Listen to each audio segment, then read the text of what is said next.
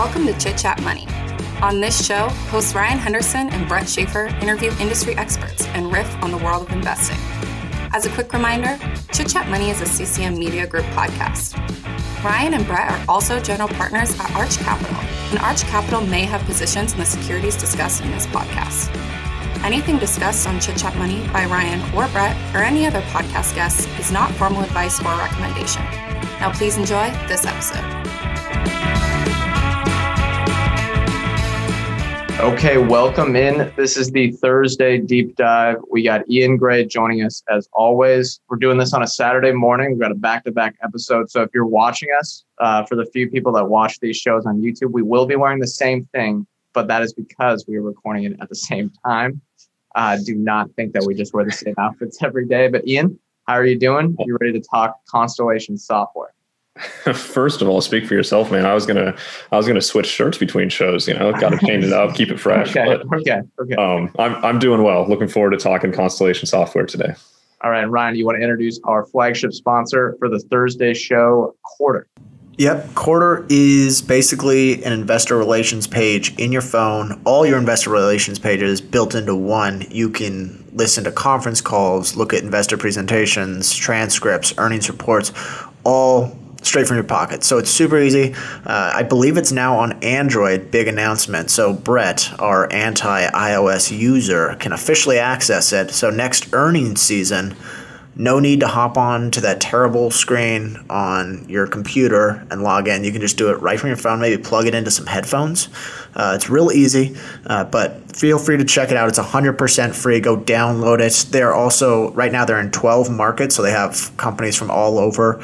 Uh, they plan to add more throughout the year. You can request companies. You can skip through the boring Q or skip through the boring disclosures, go straight to the Q&A. It's really convenient. Um, check them out on Twitter at quartr underscore app, and the quarter is no E, so Q U A R T R underscore app. Go ahead, check it out. Yeah. All right, Ryan, do you want to introduce Constellation Software? This is probably one of the more unique companies we've looked at in a long time. Uh, Constellation Software is essentially an amalgamation of hundreds of different VMS providers, which are vertical market software providers. So they're basically software companies that target a very specific niche. Uh, and so it's not companies going after a massive TAM. It's like what they call mission critical companies. So, for example, it's like a police force operational software, or there's one here that says Alliant, a global web to print estimation and production and pre press automation workflow provider. So, it's like they target one really specific objective and then just basically control that whole market and generate a lot of cash doing it. Um, and management uses that cash flow then, and management is sort of well renowned in the compounder bro uh, universe or the value investing universe. Um, and we'll get into why that is, but they use that cash flow from these businesses to go out and acquire more. Uh, and so we don't know the details of every acquisition, but it's reported that Constellation is a pretty disciplined buyer, and they sometimes get these companies for one to 1.5 times sales, which is very cheap com- comparing it to like bigger software companies that are in the public market. And the incentive for the company to sell to Constellation is for one, you get money up front. Uh, and so that's kind of probably the primary incentive. But then also, if you're within Constellation, they talked about this on a show. I think it's called like Creator Story or something like that. There is a lot more up upward mobility. So you can go if you're like a smaller engineer at a smaller uh, one of these tinier uh, software companies, you can go and sort of work your way up within Constellation. You can kind of get to a higher position, I guess, in your career. Um, so there's that kind of incentive. And then also the businesses themselves, once they, and this is kind of a hunch, but once they implement Constellation's best practices, or sort of their, I guess, keys I'm, to I'm gonna, I'm gonna, I'm gonna push back on that a bit. I think uh, a lot of it's very decentralized. I, they let them on. They honestly sometimes let them compete with each other. So I don't know. I, have heard that, but then I also heard that they offer their best their best practices. Yeah, they they do offer that kind of a like a standardized thing if someone's not doing it, but they really let them do whatever they want. Okay. If I could if I could jump in here, I think that's I think you're you're both right here. I think there's they'll ultimately let them do what they want, but I think they have what I think Mark Leonard referred to as kind of a collegial environment where they're trying to have a lot of expertise across their companies and so that people can learn things from each other and kind of naturally grow that take what's take what's good for their company and, and apply it and that there's a lot of sharing of ideas and and as ryan was mentioning best practices that really kind of help all the companies because it's like this huge built-in network. Um, and you're probably not getting that advice from the ones you're directly competing with but um, there's this huge net built-in network of hundreds of companies that um, you can kind of learn some learn some new tips and tricks from yeah, yeah the res- like, or the resources are there if you want them. Yeah, I think it's like 500 companies now, 15,000 employees or something like that. It, it, really is similar to the Berkshire ecosystem of kind of learning from one another. Uh, I mean, probably not exactly applied the same since all these are software and some Berkshires are more diversified. But I'll get into the history because it's pretty fascinating. So Mark Leonard, who is apparently six foot five and more than 250 pounds, uh, he played college sports. Uh, and he has this massive Gandalf beard. So if you've seen pictures of him, which they're kind of rare because he doesn't go out into the public eye very much, uh, you'll you'll probably recognize him. And so he started the company in 1995, but he's a really really private person. Apparently, he had some traumatic uh, PR experience essentially, and since then he's just been staying out of the public eye as much as he possibly can. Uh, so it's hard to find any surefire facts about him. Uh, but apparently, he had a bunch of unique jobs prior to starting Constellation. One of those includes being a grave digger. Uh, but he eventually went back to business school at the University of West Ontario, got a got his MBA there, and then ended up getting his start in venture capital land, uh, where he worked for 11 years. And as the story goes, he would he he kind of grew frustrated with it because he'd see VC firms pass up on a lot of these VMS or critical mission critical software companies because they didn't have a big enough TAM or they didn't have, I guess, big enough hopes and goals. And he's like, well, we can generate a lot of cash from these things. They can dominate their market. Um, and so he ended up deciding to try to, he got investor money. I think it was $25 million Canadian. Um, and started to buy up these smaller ones. And since then, he's just built this massive umbrella of tiny VMS uh, software providers.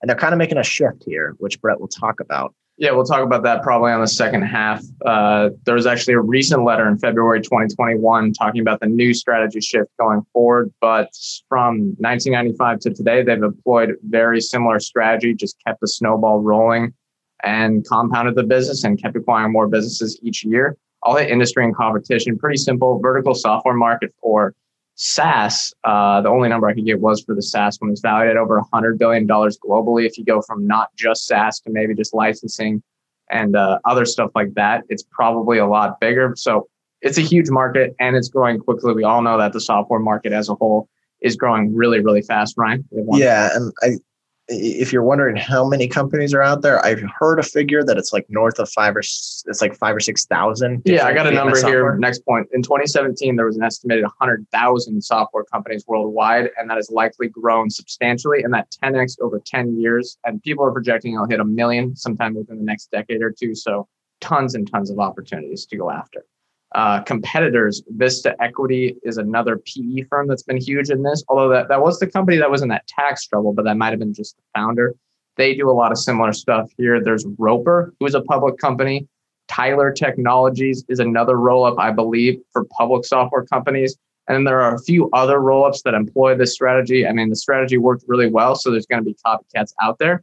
But within each business unit, I can't go through all of them. They really compete in a variety of markets. They compete in almost every market at this point. So there's not, you know, go on the website if you want to check it out, but that's not that important for Constellation as a whole. And if you go to, um, I guess I have a link in the show notes. It'll be on the website. Uh, if you just go to constellationsoftware.com or go to, to their investor relations page, you can check out all their companies and operating units, and they basically operate in every industry. Um, all right, Ian, do you want to hit management and ownership?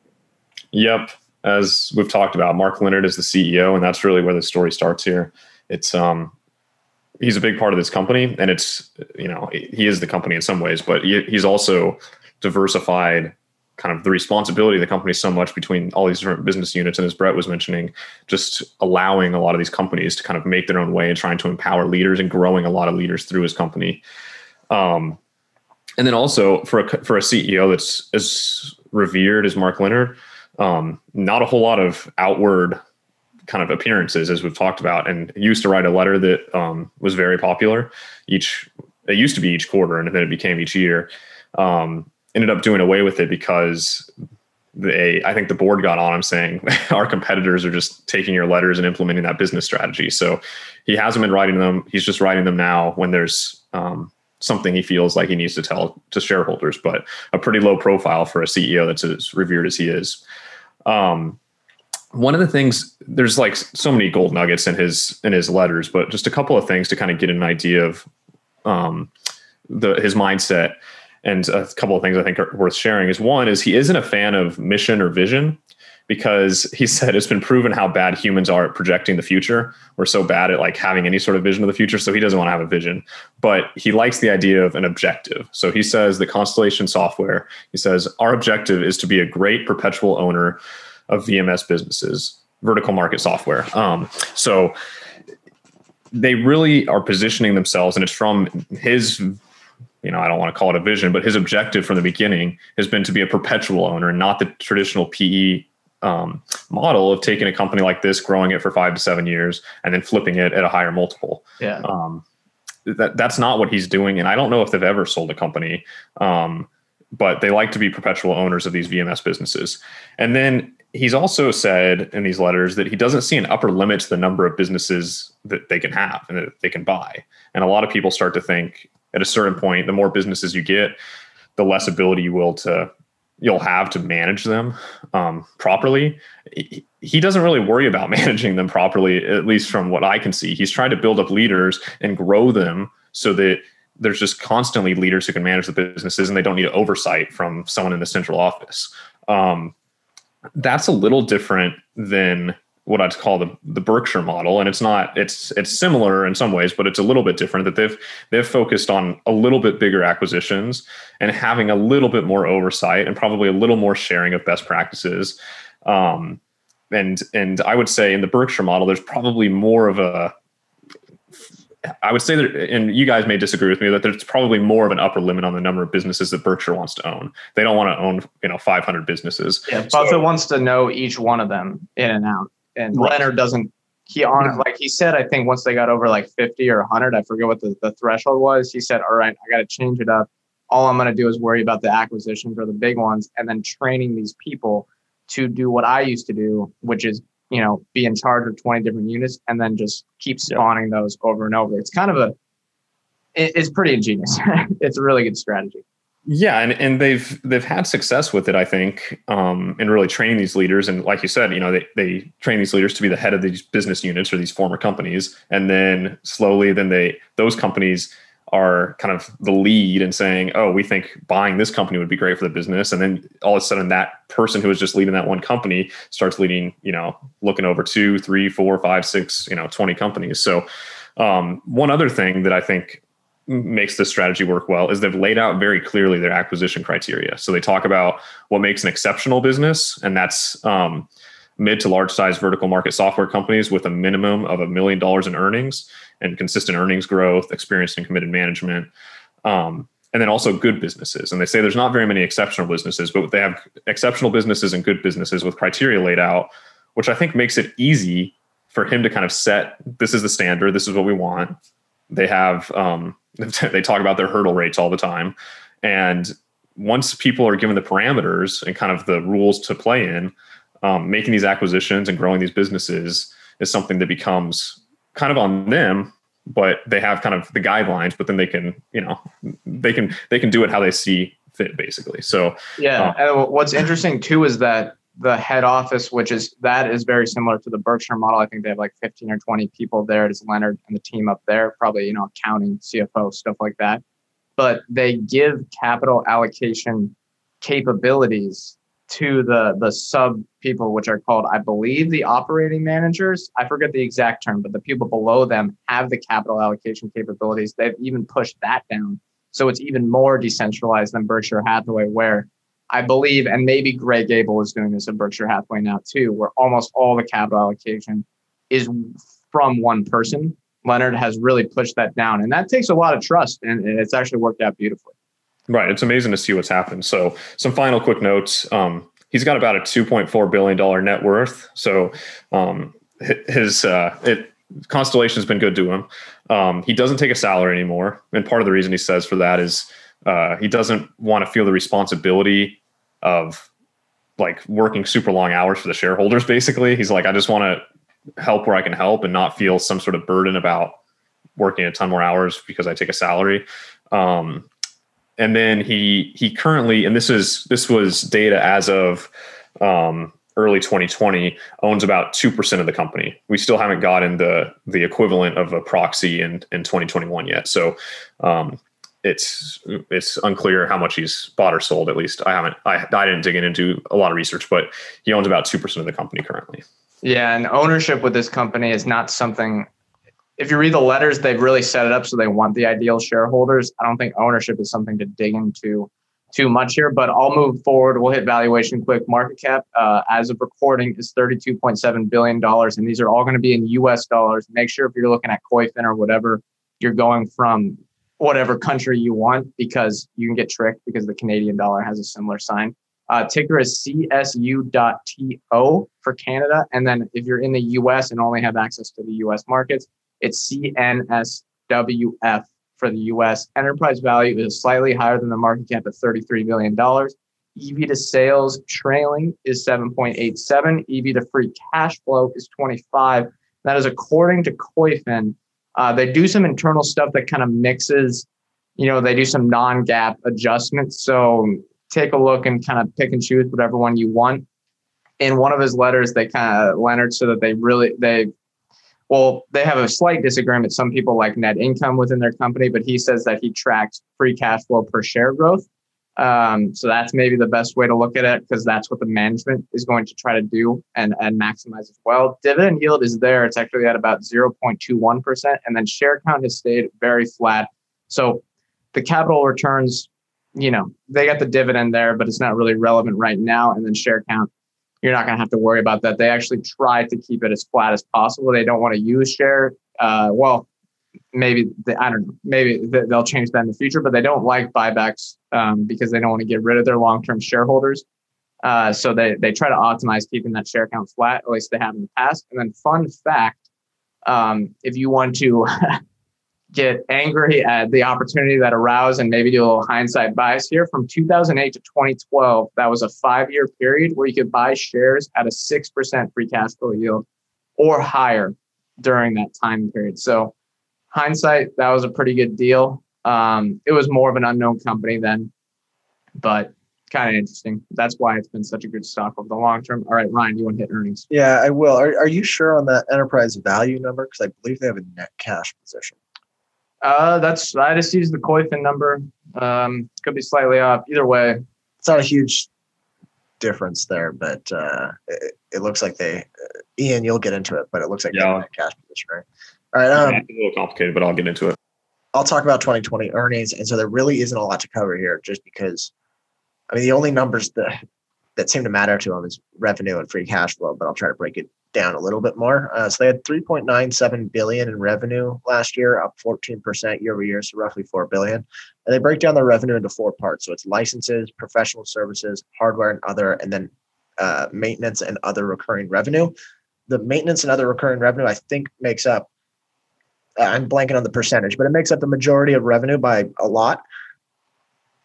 And then they have free cash flow of almost a billion dollars. That's up 68% year over year. And so that's roughly 25% free, free cash flow margins in 2020. Uh, and since they use those business, uh, that business cash flow to acquire, and you know, get into this, they run a pretty lean balance sheet. And so, uh, and then as Brett mentioned, it looks like share count has stayed steady. So when you look at free cash flow, uh, free cash flow per share growth is probably going to be exactly in line with free cash flow growth.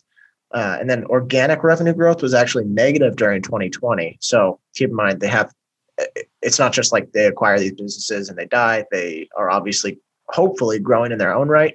Uh, but this was their growth was negative during the year because COVID kind of threw a wrench in sales practices for a lot of their portfolio companies. Usually, I, if I'm not mistaken, it's not negative growth. It's usually pretty low, but yeah, not, they say their goal is uh, in best case scenario, like mid single digits, uh, but they're not going to be upset if it's lower. Uh, it's really small most of the contribution to growth is from the acquisitions and some of it is from that organic revenue growth it's kind of like a mature retailer where you might get tiny or you know maybe a fast growing retailer where you might get tiny amounts of comp sales growth but a lot of it is just expanding and acquiring new stores if that's kind of a similar analogy for someone to use. Yeah, yeah makes sense. Uh, ian balance sheet? Yep. The balance sheet is, like you said, fairly light for the size of a business. They've got cash of $932 million, um, which is up from $364 million in the quarter a year ago. So they've really been growing their cash balance recently. And um, and I think we're going to get into this later, but they, they might start using that cash a little more aggressively. They've got debt, and this is this is a number that you probably want to do a little bit more research on if you're going to buy this company, but I think the proper debt number is about four hundred million dollars, and I was using kind of management's discussion about this as well. Um, the debt on the balance sheet would say it's higher than that. From what I can tell, it looks like they're reporting um, an undrawn line of credit on their balance sheet, and so that makes it look like they have a net debt position, um, and that they've got more debt than they actually have drawn currently like I said, you're going to want to do a little bit more research on that. From what I can tell, though, and what from management's discussion of it in the financials, uh, that seems to be what's going on. So, what that means is, if that's correct, they've got a net, net cash position of about 533 million dollars. Um, the interest rate on the debt that is that is out there is a little bit high for like some debentures they have. Um, it's inflation plus six and a half percent. So, you know, it, it's a little bit high, but the amount of debt relative to the market cap is very low, so it's not a huge concern. They've got plenty of cash flow. Um, this is definitely not a, a, business you're worried about uh, going under, having having uh, credit problems. So, um, one other thing I'll note is there's some preferred stock on the balance sheet that pays about a five percent dividend um, that accumulates, and then when the shares are converted, um, then it gets paid out. It's related to the spinoff of an entity called Topicus, which is it looks like that's their euro based businesses and presumably that was for um, they just decided that that was a better structure. They still um, have ownership in those businesses, from what yeah, I can tell. Yeah, I, I, can kind of explain. I, I tried to read up on the Topicus one. It was a big acquisition they did, and it is based in the Netherlands. And it was, I believe, in 2013 or 2014, one of the larger acquisitions they did at, uh, at least for the time period. Uh, but the management team there apparently wanted uh, they didn't want to get bogged down within the in the constellation ownership anymore so they wanted to do their own thing. So now they're going to run something separately but constellation still is connected to them through an ownership so that's why they decided to split off and spin out some shares uh, for the existing shareholders. And it's kind of interesting maybe they'll start doing that more kind of going for an iac strategy yeah that would be interesting and, and one of the things also to note on some of the financials is now it's listed um, that they do have a non-controlling interest, which is something new this year um, based on this spin out. So uh, the last thing I'll say is the balance sheet. It's it's hard to get super um, granular in this balance sheet and really try and pull out a lot of insights. There's there's some work you can obviously do, but given how vast the enterprise is and how many different companies are actually within it, there's um, it, it's not just like a simple it's not just a simple like software company balance sheet in some ways because they also have this capital allocation strategy. So um, it's it's an interesting business. Balance sheet looks good though. It's interesting that they don't they seem to be against taking out long-term bonds right? Because you would think they'd be able to get you know a 10 year bond at, uh, in this interest rate environment you know at least 3 4% i don't know a flat one because they're going to continue doing these acquisitions. Is that what do you mean like take out a you know I don't know, like every other company in the U.S. has been doing, we're going to take out a 2032 note at 2.8 percent. Oh. But they're taking this high interest rate debt. They seem to have an aversion to the bonds, which seems interesting to me. I'd, I'd like to know why. They've got it. Yeah, I mean, I think it's probably just that they have so much cash right now. Yeah, right? but if they cash. have this other debt, I don't know. Yeah, those are so that other debt is, and we'd have to dig deeper into it to see if they could retire it early. Um, I suspect maybe they can't, but that other debt was created in 2013 and 2014, I believe, the or part of it, the debentures, um, and those have a are they're basically you know kind of long term bonds in a, in a, sense. So um, those those expire in uh, 2040. So okay, so those are those are long term, but they might not be able to get they might not be able to refinance Right. They, that's the question is we, would have to dig a little deeper, but um, they may not be able to refinance those. Yeah, Okay, this seems like the exact kind of business that would get an extremely low rate. I know. And maybe they don't need it anymore, like you were saying, Ryan. But if they're going to take out debt, that's the only question. You can really lower your interest rate um, here. But who knows? They seem to they seem to go about everything in a unique manner, uh, which we'll get to more in the second half of the show. Let's take the ad break, and then we'll get back to it. This episode is brought to you by KPMG. As a business leader, how can you innovate, build trust, and move forward in a digital era? KPMG can help by bringing together the right talent and technologies, generating insights that spark opportunities. To explore their thinking, visit read.kpmg.us/opportunities. This episode is brought to you by La Quinta by Wyndham. Here you are, miles from home and ready to start your vacation. Good thing you're staying at La Quinta by Wyndham. They have free high speed Wi Fi to stream all your favorite movies. And in the morning, get fresh waffles with their free bright side breakfast. Or squeeze in a workout at their fitness center. Either way, you're ready to conquer the day. Tonight, La Quinta. Tomorrow, you triumph. Book your stay at lq.com. Okay, welcome back. Next up, we have anecdotal evidence. Ian, we'll kick things off with you. I'm going to start with a podcast episode I actually listened to just a, a couple nights ago. So Marc Andreessen was on Invest Like the Best and was talking about venture capital and and some of the strategies and how Silicon Valley really got started. And one of the things he was talking about was Hewlett Packard and how Hewlett Packard started developing all these different business units and had this environment that, in a lot of ways, as I was reading through the Constellation uh, shareholder letters, it, it seemed like a very similar type model. I think what what uh, Constellation Software has been able to do, though, is decentralize it even more than Hewlett Packard did and give people more ownership over their own units. Because what he really spoke about is that VC got going because they had all these people working at Hewlett Packard who'd been just getting money from Hewlett Packard and running their business unit. But then VC came in and said, hey, what if we just gave you a bunch of money and you did it on your own? And um, in some ways, I think that's what Constellation Software has has gone even further that model, but still trying to provide that kind of collegial environment to to share a lot of information, to share ideas, to to have some of those benefits of a large organization within these small vertical uh, market software. So, anyways, if you're interested in this business, I think that episode, like I said, it's it was a recent episode on Invest Like the Best with Marc Andreessen. Definitely worth a listen. Yeah, the keeping the people around and not getting these groups to want to spin off because I bet there's other people like Topicus uh, that want to have their own ownership and people there's probably PE firms that pitch them, hey, let's spin you off. You can do your own thing. But the way they've set it up is giving people full autonomy.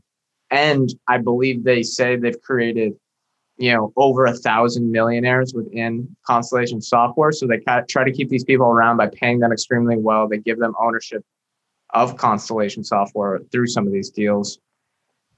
Uh, I don't know. It seems like yeah, it's a it's a smart strategy to try to keep them away from VC. Um, all right, Ryan, what are your thoughts? Well, uh, we typically for this segment do product experience slash anecdotal evidence, and seeing as these are mostly business to business mission critical softwares, I have no experience with any of the products. Uh, but as far as kind of just anecdotal evidence with uh, CSI or Constellation Software at large, I like. I tend to like when CEOs are reserved and stay out of the media. Uh, and Mark Leonard really, really does that. But that's, I guess, that's only if the financials kind of follow up. Like if you're doing this and you're, if you're not in the media and you have a terrible business, then it's probably more of a red flag. Yeah, I mean, he's just so like, like Ian said, he's so well revered. Uh, I really, the corporate structure here, I could not find a flaw. Oh yeah, I mean, I had put low, low light. I got no low lights on this company. I mean, anecdotal for me, I'd probably say, I mean, this is the 21st century. You know, Berkshire Hathaway. It's um, yeah, it could probably. I don't know. Who knows what's going to happen at the end, but it, it it's on a track that it could have better returns. I think they were at a 28% CAGR, but as they scale, that might that might slow down. Um, all right, future growth opportunities. Ian, kick things off. This is something they talked about in, in uh, a recent letter, but they're talking about trying to get into more larger acquisitions, and they haven't done a whole lot of large acquisitions in their past. Most of them have been, um, you know, three, five, eight, ten million dollar acquisitions. But Mark Leonard has identified that there are some opportunities for um, more of that 200, 300 million dollar acquisitions, that there's a lot of those out in the market. And then as they've gotten larger and have the cash and also need to continue to generate returns for people, um, that those those larger acquisitions can become a, a possibility for um, for growth for them. Now, one thing that concerns me about this is that they have not had at least in the last couple of years, a very, and even historically, they have not had very good organic growth.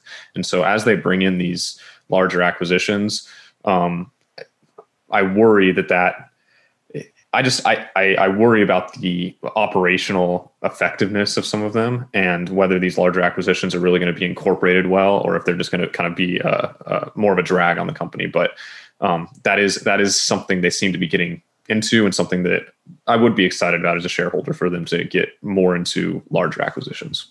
Yeah, it adds it's it's interesting, but it does add new variables, new, a little more uncertainty. Um, Ryan, what's your future growth opportunity?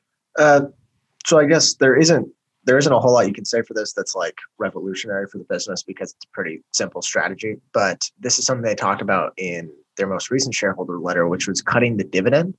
Um, and he like this was the very first paragraph that he talked about this, and he's finally kind of caving in on it, which was uh, Constellation is able to invest the capital more effectively than the shareholders because of the position they're in. Uh, and so, board the one of the board members like we shouldn't be giving the dividend uh, if we can uh, effectively invest that capital better. Uh, and he finally caved, I guess. So they are apparently cutting the dividend. this was in the 2021 update, right? Yeah, and it's it starts with like we're cutting the special dividend because they used to do these infrequent special dividends. Um, uh, and so i guess just keeping that cash flow to themselves reinvesting it at higher rates of return that's probably better for shareholders in the long run. Yeah yeah for sure. Uh, and i'll hit mine. Uh, they talk about this in the 2021 letter as well. If they didn't have that 2021 update we would have nothing to talk about here. So good that they did that uh, but it was the other big thing they talked about in that letter, and it's moving outside of VMS, which again is vertical market software. Um, you're thinking about if you're still confused on what vertical market software is, or is it market? It's yeah. market. Okay, yeah, it's market. Horizontal software, the epitome of that is Excel, which is for everyone. Vertical is for specific niches. Uh, and then in the recent letter, they said that they're actually going to try to establish a new circle of confidence. So this is the first time in its history Constellation is going to be moving outside of VMS. It will definitely be risky, but interesting to see what they come up with. Who knows? It could be anything. I hope it's not meme stocks or anything like that, or crypto. Maybe that might turn some shareholders I the have a way. feeling it won't be meme stocks or crypto. Yeah, uh, but I, I don't know. Yes, I have no guesses of what it'll be since they're kind of they're such a close book. But Watch them just go Berkshire public equities, maybe. public equity, pub, yeah, they did do some public equities in the early 2000s. I think. I think. Uh, I'm not correct. I'm not entirely sure on that. I think it was just- It might just be bigger software companies, well, no, this is a different part of it. like di- like It's outside, right? Because we we read that update, right? They talked about they're going into large VMS more. Like they're going to do more of the Oh, topic this is stuff, outside and of this was outside of this. They said we're uh, trying to establish a new circle of competence outside of VMS. So who knows what that is? But I feel like the shareholders were like, "Whoa, whoa, whoa! This is too much for this two-page letter. This is the first thing we see in four years, and you're you're throwing all this stuff." and it doesn't help that it's cloaked in secrecy because Yeah. now we're not we might not know what that new circle of competence is Yeah. for another four years. Yeah, but they, they do have annual general meetings. I don't know if they're recorded. They could talk about that stuff there. I might watch the recent one. Um, Maybe it's see like what a they no say. phones policy there. Yeah, I don't know. It's kind of the Canadian Berkshire. They keep it all secret. I might want to go to one of these meetings sometimes. But uh, let's move on. Don't want to go too long here. Highlights and lowlights. Ian, what do you like and dislike about this business?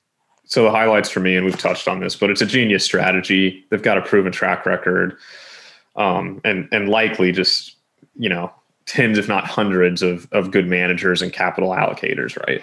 They just they've really done a- good job of building building out this network of business units.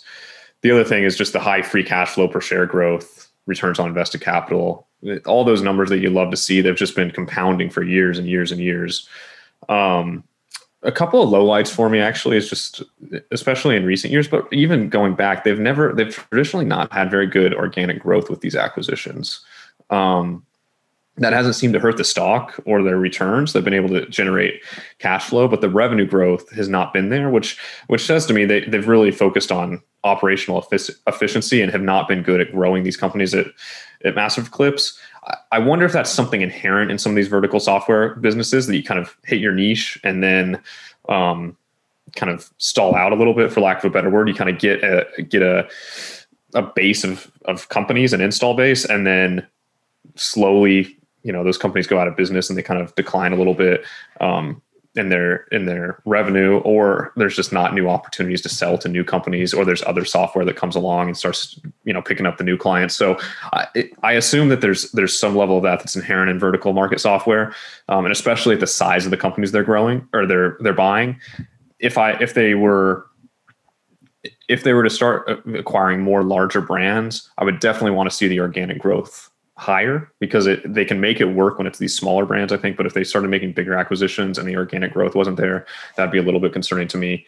And then uh, this is just a question for me as they start to move towards these larger acquisitions potentially is are they beginning to grow out of their comfort level? And how does that affect the business going forward? That it seems like going forward, whether it's through new lines, new circles of competence, um, or just larger acquisitions, I, I wonder a little bit about are we, is this business going to still be able to kind of keep the same structure, the same units, um, and and really generate the same success that it has in the past? Because it's just a, it's it's reached a level of scale now that's um, changing what they can do. Yeah, yeah, that's because the, their old model. Some of the re, one of the reasons why they were so successful is because they went after things that most VCs, or I guess all VCs, wouldn't touch, which is stuff that may have declining revenue growth or just total stalled out revenue growth and stuff that was tiny. And there was no one else fishing in that pond. Now they might be going to areas where there's a ton of demand. Right. There is there's more demand. And then the other thing I'd say um, is each of those acquisitions, they've said that they don't think there's an upper limit on the number of acquisitions they can make, and I agree with that. That like I think they could continue to grow out these small businesses and just keep keep going out. But the the reality is that each of those acquisitions becomes less and less impactful as the organization gets bigger and bigger. And so there's not an upper limit in terms of how many they can manage, I think, but there's starting to become an upper limit on how many if they can actually acquire these businesses fast enough to generate meaningful returns for investors if organic growth is going to be flat.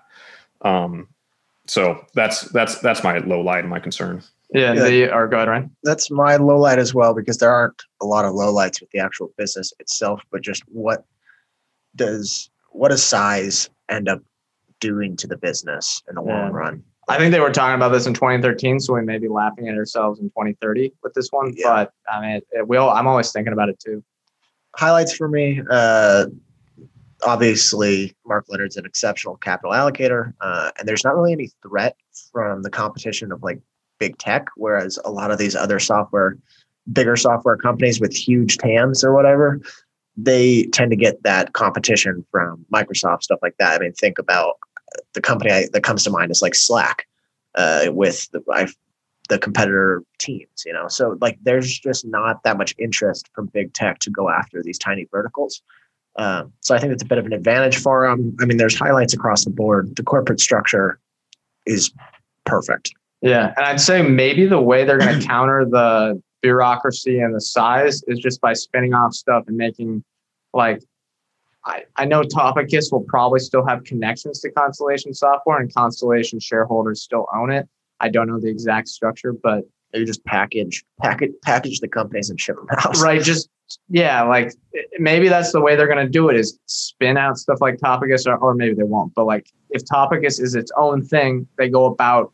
You know, Leonard has, and I bet the managers there were good beforehand. But Leonard and the people at Constellation Software have trained these people to become really good at what Constellation does, and now they can go repeat it in their own way it could be in another way, just uh, as this kind of spawning type deal. It's it's very interesting, uh, but they've they've been able to evade any bureaucracy, uh, and we'll see if they can do it because it's going to keep being a headwind for them. Um, let's see highlights for me.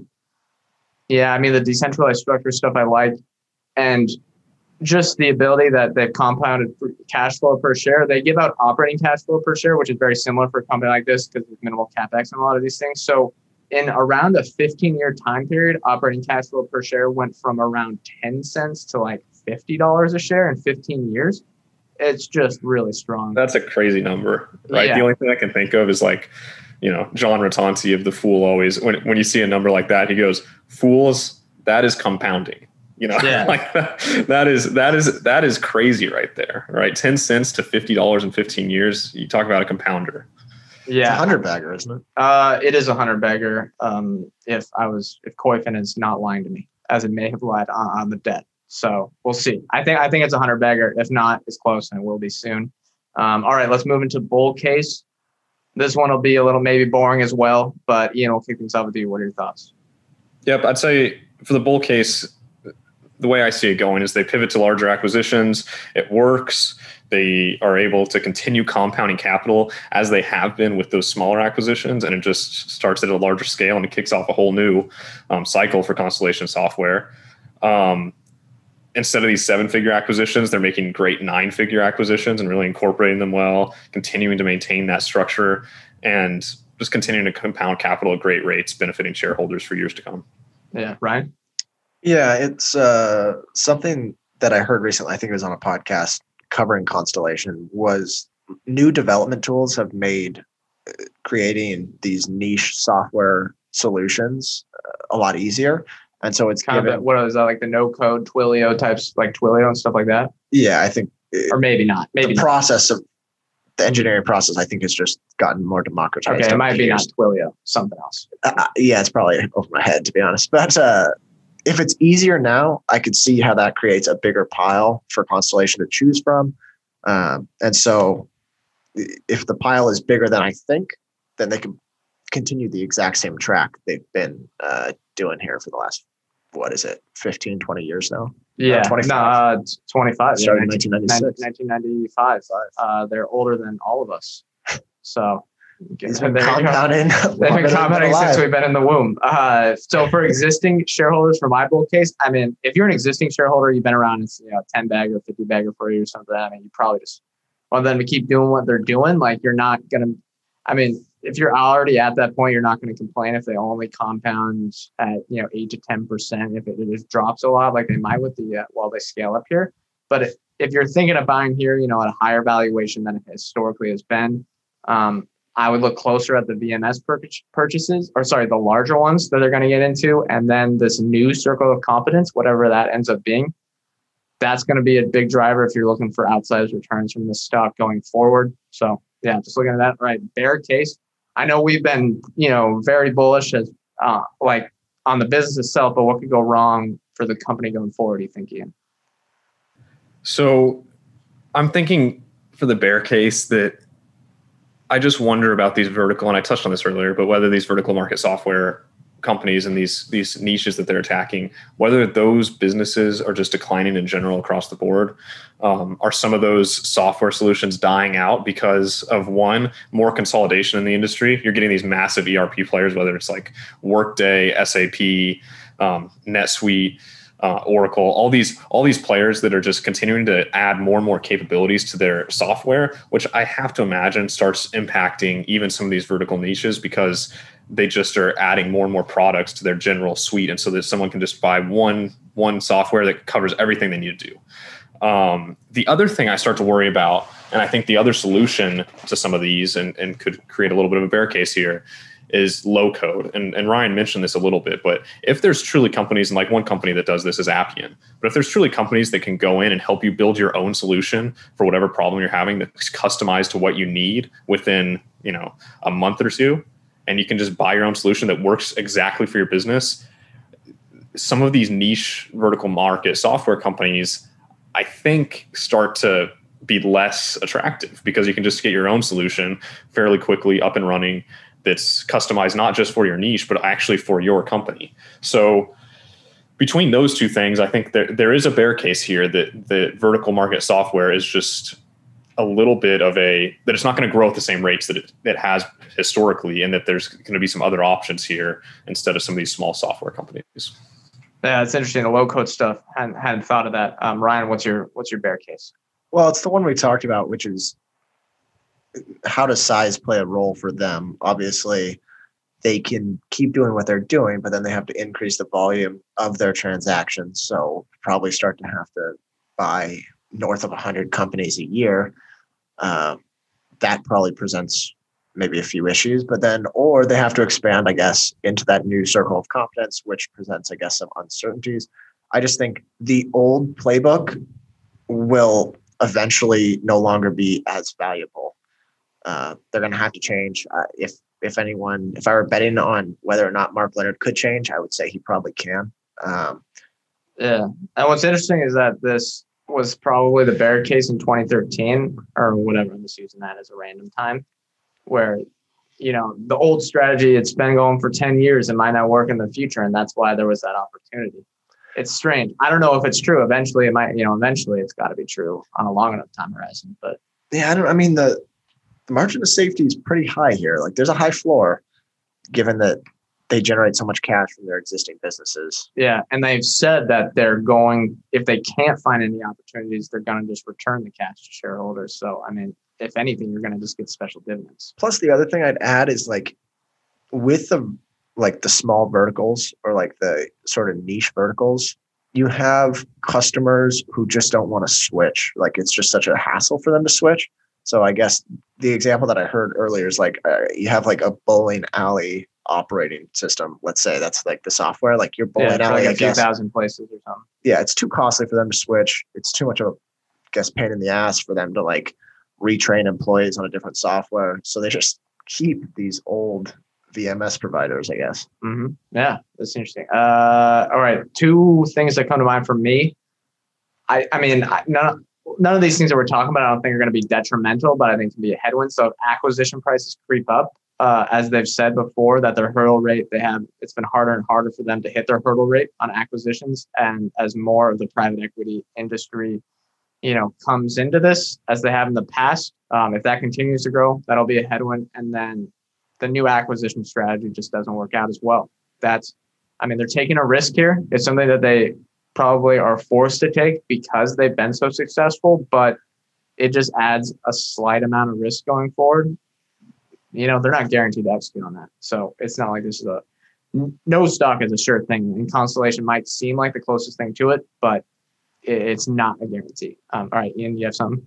I just I just wanted to make a comment real quick. So many of our listeners, I'm sure, probably will know what a hurdle rate is, but we've mentioned it a few times. So I just want to be clear, and they talk about it a lot. So a hurdle rate for them is they say, what is the rate of return that we project forward from making this acquisition, and is that higher or lower than the return we demand? So when we make an acquisition, for instance, they might say we want it to return 20% each year.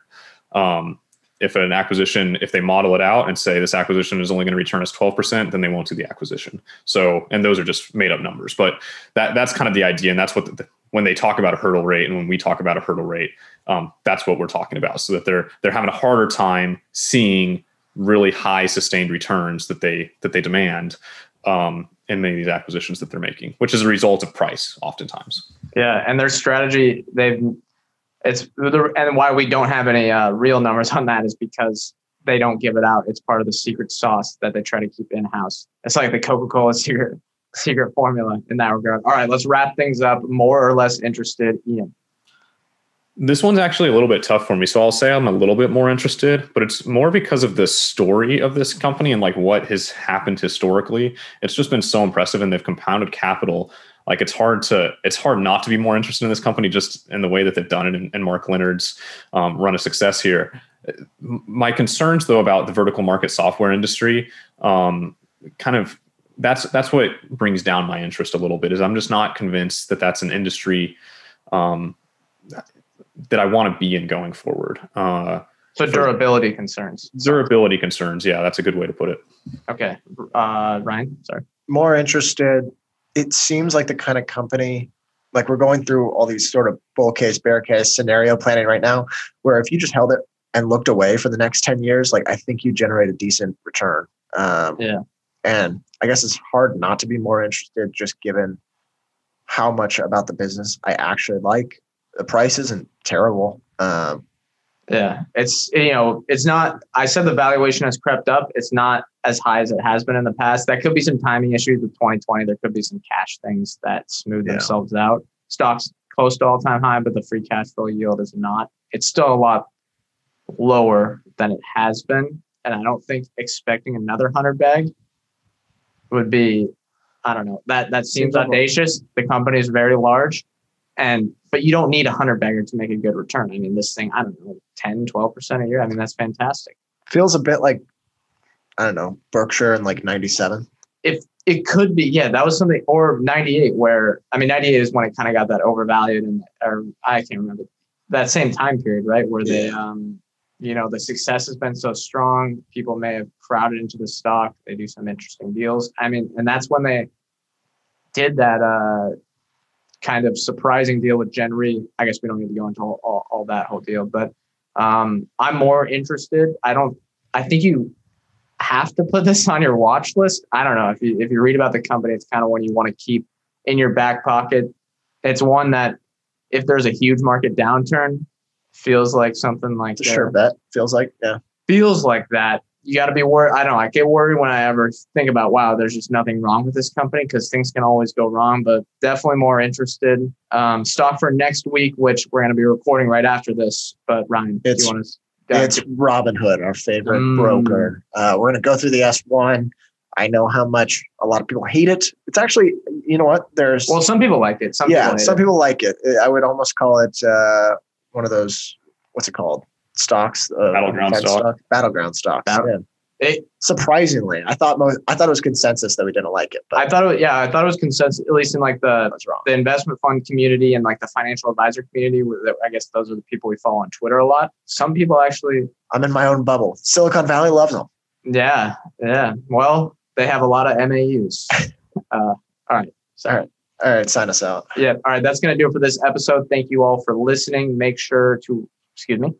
Remember, we are not financial advisors. Anything we say on the show is not formal advice or recommendation. Ryan and I are general partners at Arch Capital. Arch Capital clients may hold securities discussed in this podcast. Thank you all for listening. We'll see you next week.